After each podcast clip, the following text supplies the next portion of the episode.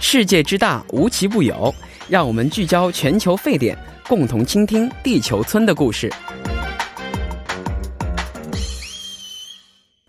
好的，在广告之后呢，欢迎大家来到我们今天的聚焦全球沸点板块。我们今天邀请到了来自中国新闻周刊韩语版的编辑黄俊文黄老师，带我们分解一周当中的全球热点时讯，共同探索地球村的故事。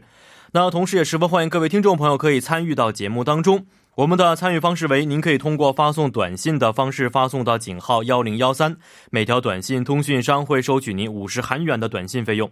或者是通过微信公众号搜索 TBS 互动，关注之后发送短消息即可。又或者可以登录网页留言板，登录 TBS EFM E 点 s o u r 点 KR，在网页点击幺零幺三信息港主页就可以了。那同时呢，为您说一下我们节目的收听方法。您可以通过调频 FM 幺零幺点三，或者是网站 TBS EFM E 点 s o u r 点 KR 中的 EFM 首页，以及呢可以通过 YouTube 内搜索 TBS EFM E 收听节目。那错过直播的朋友们呢，可以通过网站收听节目回放，还可以通过三 W 点 p o p b a n g 点 com 或者是 p o p b a n g 的应用程序搜索幺零幺三信息港或者是幺零幺三新息港来收听也是可以的。那么，在收听广播同时，也希望广大亲爱的听众朋友们不妨的随手点击关注，因为幺零幺三信息港需要大家的点赞。好的，马上有请出我们的节目嘉宾黄俊文黄老师，你好，大家好，我是黄俊文。老师好。看一下今天呢，我们的第一条消息啊，好像是来自中国国内的消息是吗？嗯是的，是的，这是一条很让人振奋的消息。那封锁了七十六天的武汉终于解禁了，又见面了，我们的武汉。那它重新回到我们的怀抱之后呢，可以说 这是历尽了苦难啊，嗯，终于在春天苏醒了。没错啊，因为老师刚才也说过，是七十六天，整整两个半月的时是间啊。的，是的，是那这次武汉解封之后，代表着是全面性的一个开放吗？呃，并不是这样，因为武汉的苏醒呢，其实和春天的消息一样，是一点一点到来的，并不是说是一次性全面的开放。那早在三月二十五日呢，武汉就已经重启了公交的系统；三月二十八号呢，地铁是恢复了运营；到了三月三十号。呃，我们知道武汉有个地标叫做楚河汉街是重新开张了。那直到四月八号的零时，武汉离汉和离鄂的高速全部解封，意味着武汉市七十五个离汉的通道管控卡点是统一撤除。那我们说呢，这是疫情稳定之后停摆的武汉按下了重启的键，重新开始了正常的运转。嗯，是的，呃，确实是这样啊。前几天我们在节目当中呢，也请到了一位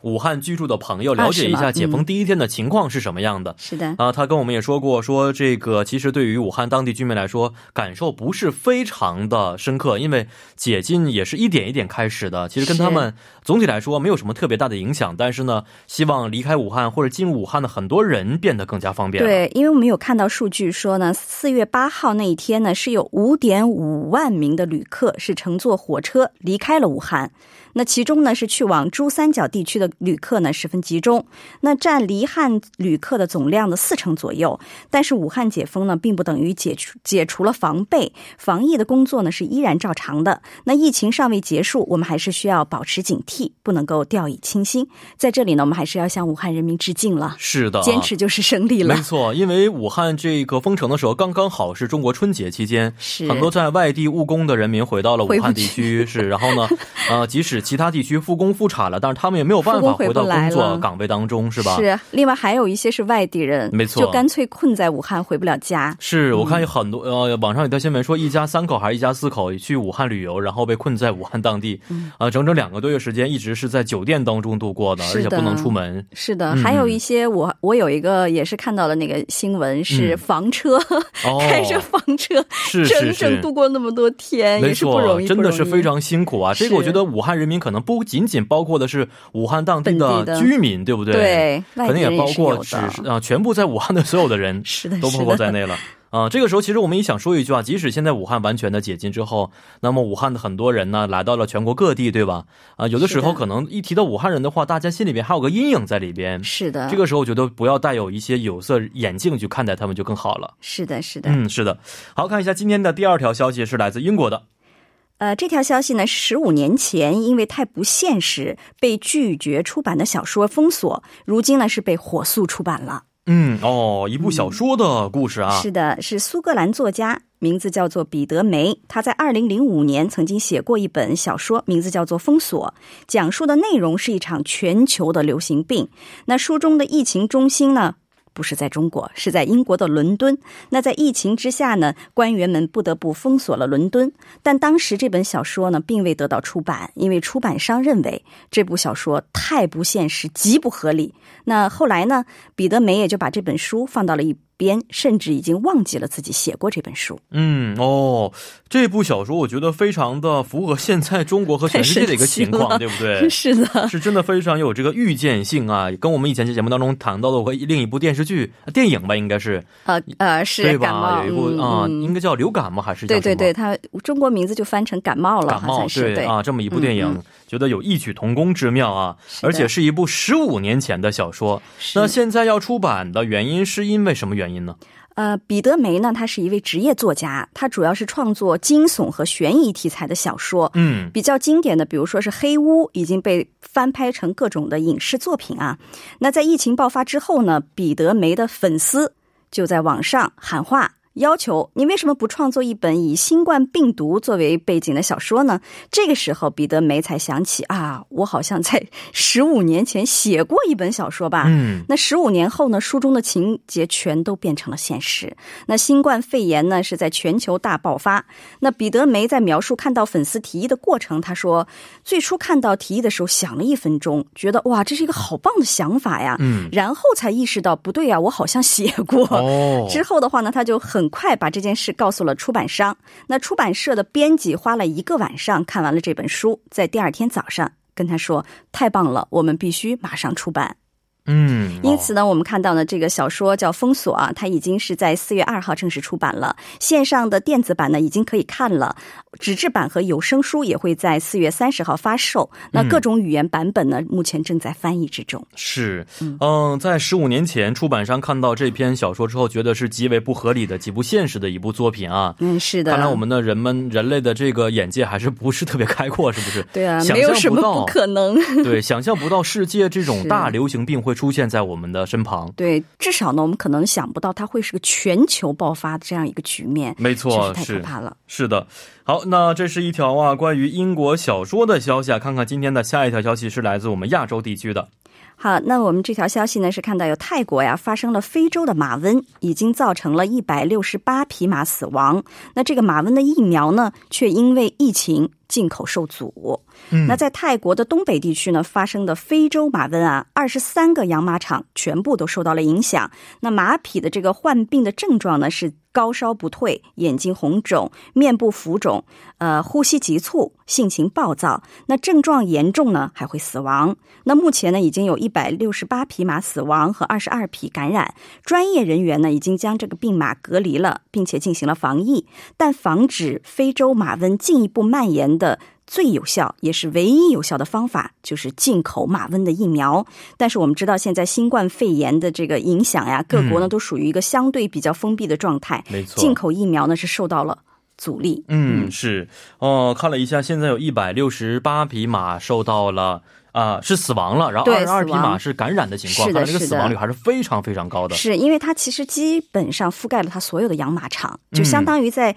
泰国的东北地区，所有的养马场都受到了威胁。是，所以现在我们人类啊正在遭受着病毒的侵袭，所以这个时候难道非洲马瘟也要开始侵袭马类了吗？是啊，我们说现在人类可谓是自顾无暇呀，已经受这个传染病的影响，已经非常头痛了。但是泰国国内呢，没有能够治疗马瘟的药物。所以说呢，现在就因为各国处于一个封闭的状态，疫苗无法进口，但是我们还是相信啊，这个事情肯定能够很快得到解决的。因为马瘟呢，也像我们的新冠肺炎一样，它这个蔓延呢，不会是某一个国家的问题，嗯一定会是像邻国呀、像全球啊去呃去进口传这染个的。哦对。对，所以说呢，其他的国家一定会想一些办法去帮他共同面对的。嗯是的，而且老师刚才也提到了，这个马瘟呢，并不是没有药可以医治的啊，有疫药苗的，只是是的现在因为是的新冠疫情啊，这个邮路并不是非常的畅通。对，啊，希望在这个疫苗进口完之后呢，泰国的这个马瘟可以得到缓解啊。是的，呃，看一下下面一条消息是来自美国方面的消息。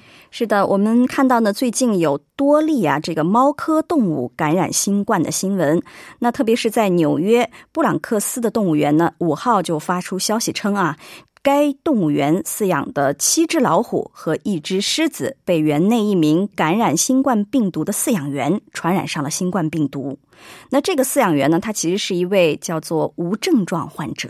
嗯那他的饲养的老虎和狮子呢，几乎都出现了干咳等等啊，就是新冠肺炎的一些症状吧。嗯那其实，在之前呢也报道过啊，就很早几二零零二年到零四年的时候，也报道过老虎呢感染过 SARS 病毒。嗯，哦，是的，呃，以前我们节目当中也简单的介绍过，说世界上啊有少数的一些动物啊被感染新冠病毒，检测出阳性的一些案例在里边，包括宠物猫类和宠物狗类啊。那今天是的老师介绍的不光光是我们的宠物猫，包括它整个的猫科动物都有被传染新冠病毒的这样一些症状存在了。所以啊，现在看来，是不是整个的猫科动物都可能被感染呢？呃，我们不能说是不是全部的猫科动物都能被感染啊，但是我们现在看到的现象是，不仅老虎感染了新冠病毒，家猫也有病例了。那三月初的时候，比利时呢，就是有一位新冠肺炎的女性确诊患者，把新冠病毒传给了她的宠物猫。那这只猫呢，也是出现了呼呼吸系统的一系列症状。那呕吐物和粪便当中呢，新冠的病毒含量非常高。嗯，是这样的，因为现在老师哥也说过，人类对于这个病毒啊还自顾不暇，再加上如果家里宠物出现这样的一些症状的话，确实会给我们的新冠拐点呢带来非常大的一个打击啊。是的，呃，而且很多人会担心，如果说家里的宠物，包括动物园里边的动物感染上这个新冠病毒的话，会不会在人类已经是变得更好的一个状态之下，再传染给人呢？这种担忧也是值得我们去考虑的嘛。但是我们说呢，尽管人类啊可以把新冠的病毒传给猫，但是专家们却一致认为，猫在将新冠病毒反过来传给人的几率是十分低的，可以说是微乎其微。因为目前没有任何证据表示呢，大型或者小型的猫科动物能够将新冠病毒再重新传染给人类。但是呢，专家还是建议啊，因为我们毕竟对这个新冠病毒还不是非常的了解，那在我们进一步了解它之前呢，新冠肺炎的确诊患者。还是要避免和你的宠物去做一些接触了。那虽然呢，我们说将新冠病毒传染给宠物的几率并不是很高，因为我们看到现在的病例并不是特别多啊。嗯，但是我们还是应该避免这类情况的发生。那我们说，除了刚才说的美国之外呢，已经有印度和好几个国家都表示啊，他们已经开始给动物园的动物做检测，如果发现有感染的，立刻隔离治疗。嗯，是的啊，这个确实是挺可怕的一件事情。是的，因为在动物园当中的动物呢，第一个有可能会，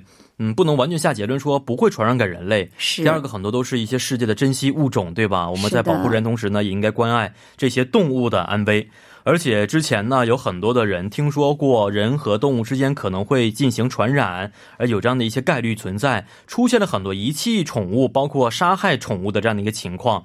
嗯、所以这样一来，是不是对家里边的宠物会带来很大的影响呢？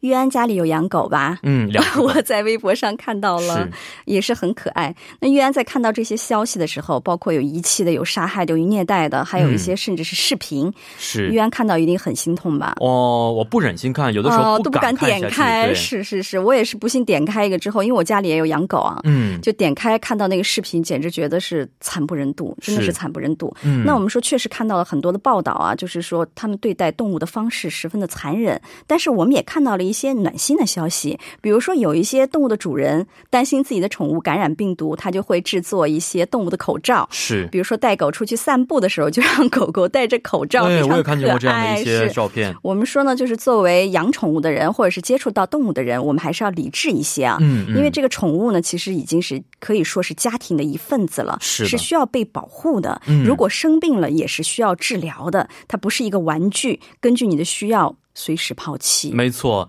前几天我看到中国有这么一条新闻呢，说国家的好像林业局把狗这个种类从国家的啊、应该是畜禽类的名单当中去除掉了。啊啊，代表着它以后可能是不能够再去使用的啊！哦、所以可能这杀狗卖肉的这样的行这是为，其实对我们来说是个好消哦，息，对于爱狗 人士来说是一对条是个好消息，不用到那个高速公路上去捷运那对狗的车对对哦了。这么一条消息，也代表着可能中国对于保护小动物的这相关法律变得更加健全一些。是。是的，其实我们如果往深了想的话，人类嗯现在虽然说我们如果是确诊了，免费治疗什么什么的，但动物是完全人没有保险的。是动物是没有保险的。对，第一条旦要是传染上第了，二你肯定条要去动治它，太动可物病怕是了。太贵了，是是是我们家的第一条小狗领养的时候只花了三十万韩币左右，啊，但是它生病每一次都得是几十万、几十万的花。是的，而且没有没任有何保险。是是是是，嗯，这一条也是我们非常担心的一个话题啊是。的，好，看一下今天下一个话题是来自巴基斯坦的话题，这是关于疫情中的爱情啊，也是巴基斯坦有一对新人呢，是全副武装的举行了他们的婚礼。那这对新人呢，他是在约旦河西岸的叫多拉村举行了婚礼。他们在婚礼前呢，戴着口罩和手套展示他们的结婚戒指啊。那据报道呢，其实巴基斯坦的总统呢已经发布了总统令，宣布将紧急状态再延长一个月，以应对新冠的疫情。嗯，哦，这么一条消息是。是的，呃，中国我看很多也是因为新冠疫情的原因呢，是放弃举行婚礼，或者是说延迟举行婚礼的情我况们很多。说到目前为止，我们看到的大部分啊，就是我们能够看到的大部分都是延期。对，那当然也有一些，比如说像韩国举行的婚礼，至少是没有戴口罩的。嗯，是哦，虽然我没有去，但是我有打听。哦 哦，因为你举行仪式的仪式的时候，神父是至是少要看到这两个人哦是不是本人。对对对对对，是这一点啊啊！是但是我觉得最近可能举行婚礼的人也变得少了好多好多啊、少了很多起码了。今年的樱花季节我没有收到请是柬， 是我也是最近一个月没有收到过。对，是的，嗯。那其实我们觉得戴口罩去举行婚礼啊，确实是会给整个的氛围带来一些影响，而且对我们的视觉也是一个冲击。啊、绝对是个视觉冲击，因为我们之前在节目里聊过啊，有一对新人结婚是在线的方式，没，错，在线方式我们说也是新颖啊，直播嘛，但是我们至少可以看到新人里 新人在视频里是什么样子的。嗯，但是这样呢，如果他们戴着口罩出现啊，呃，再怎么装饰，那新娘是在自己的口罩上画出了爱心的图案，那新人呢也是从头到尾都没有摘下过他们的口罩和手套，戒指当然也只能戴在手套的外面。嗯那呃甚至在新娘呢还在她的手套、指甲的那个位置上还涂上了指甲油，让显得更真实一些啊。 是但是我们说，你做好防防护的两个人啊，全副武装的，看起来真的不像是进婚礼殿堂，有嗯点像进手术室。 是啊，我看了一下这个照片，整体照片的感觉确实有一些诡异啊。 是的，是的。但是有意思的是，我发现新人他们是戴口罩的，而其他的礼宾们呢，戴口罩的人并不是非常多。是的，是的，就是因为你看到这个照片了。我们说婚婚礼呢，肯定意味着一场聚会啊。那我们说呢，这照片里很多人他没有戴口罩啊、嗯，所以说呢，这巴基斯坦我们说确诊病例在三月底的时候就已经超过一千名了。嗯，那我们非常的不推荐，那还是是觉得要保持一定的社交距离了。没错，像美国和中国以及韩国、日本这样的一些经济比较发达的国家，在面临这么一场大的疫情当中啊，医疗资源都显得非常的紧张。是的，嗯，那巴基斯坦经济并不算是非常发达、啊，是的如果说再出现大规模疫情扩散的话呢，可以说对这个国家的经济来说是一个非常严重的打击了。是啊，是啊。嗯，好，这是关于巴基斯坦结婚的一条消息啊，看看今天下一条消息。下一条消息呢是关于澳大利亚的，澳大利亚的大堡礁出现了有史以来最广泛的珊瑚白化现象。那大堡礁近来呢出现的这个珊华珊瑚白化现象呀，说明了我们应应对气候变化呢刻不容缓。嗯啊，珊瑚，对呃，珊瑚对于我们中国人来说，可以说是非常贵重的一种的自然是哎呀，我记得小时候谁家里摆个珊瑚，看起来就非常漂亮了。我家里也摆过，哦，我们家，但是不知道是真的是假的，哦，应该是真的，因为我不知现在道，我的不知道手我们家感，是我真的觉是得假的，哦，看起来很真，非我常们家漂的亮，看而起来且显很得非真常的富贵，呃很有是贵气的感觉。但是有没有注意过，我们摆在家里的都是白色的啊，是吗？我们家的是红色的，啊、那哦可能是假的，染是吧色了，因为红色的话真正死亡的珊瑚啊，就是它都是白色的啊，我听说是有这种天然的红珊瑚，那非常啊非常的珍贵，啊、很那难就见得很到很。少见了，应对该对是因为他们从空中观察了大堡礁这个区域一共一千零三十六个珊瑚礁，发现在两周时间之内呢，就发现了大面积的白化现象，特别是大堡礁的南部首次出现了大规模的这个白化，这也是有史以来首次发现大堡礁一次性同时北部、中部、南部全都出现严重白化现象。嗯，是啊，珊瑚白化现象。对，但是老师刚才也说过，珊瑚白的白珊瑚是一个正常的情对况。对那如果出对对现白化的话，难道也是一种呃引起我们一些警觉的现象吗？呃，因为我们说呢，所谓的珊瑚白化呀，简单来说呢，就是珊瑚颜色变白的一种现象。那虽然呢，我们在电视上看到海里头的珊瑚啊，都是五颜六色的，没错非常艳丽的，但其实正常的话啊，珊瑚本身呢是白色的，它的美丽的颜色呢是来自于体内的共生海藻。那海藻呢，通过光合作用向珊瑚提供能量。如果共生藻离开或者死亡了。那珊瑚就会变白，那最终呢，这个珊瑚呢也会因为失去营养的供给而死。那珊瑚白化呢，是因为海水温度变化或者是海水条件的一些原因而出现的颜色的变化。那白化现象严重的时候呢，就会有很多的珊瑚死去啦。嗯，那现在的话呢，也有研究人员呢计划是在今年晚些时候呢，要通过潜水的方式进行一个详细的评估。嗯，是的，呃，也看得出来，这个珊瑚白化现象可能跟整个的自然变化有很多的关系在里边。是的，我们而且呢，这个大堡礁很出名嘛，它是澳大利亚东北沿海的，也是全世界最大的一个珊瑚礁群，全长呢有两千三百多公里，是非常著名的旅游胜地。那大堡礁因为气候变化呢，多次出现过这个白化现象，也就是说不是第一次了。嗯，那最严重的一次呢，要数二零零六年，当时呢也是出现了大量的珊瑚白化。嗯，哦，是这么一个情况。所以老师刚才也说过，这个珊瑚白化也，嗯，是个自然的，不是珊瑚白化，是白珊瑚是个自然现象。是的，它有没有可能像其他的一些动物说，呃，通过一些治疗方式让它变回原来本来的状态呢？我们知道珊瑚其实是一种动物啊，但是它这个白化是不可逆的，嗯，因为白化对珊瑚来说意味着死亡。只有当全球变暖的脚步慢下来，我们这个说珊瑚的生存空间才能够得到保证，嗯那我们也能才继续看到这些五彩缤纷的珊瑚礁。是的嗯啊，也提醒我们人类应该要注意整个自然的变化，是的提醒我们保护环境。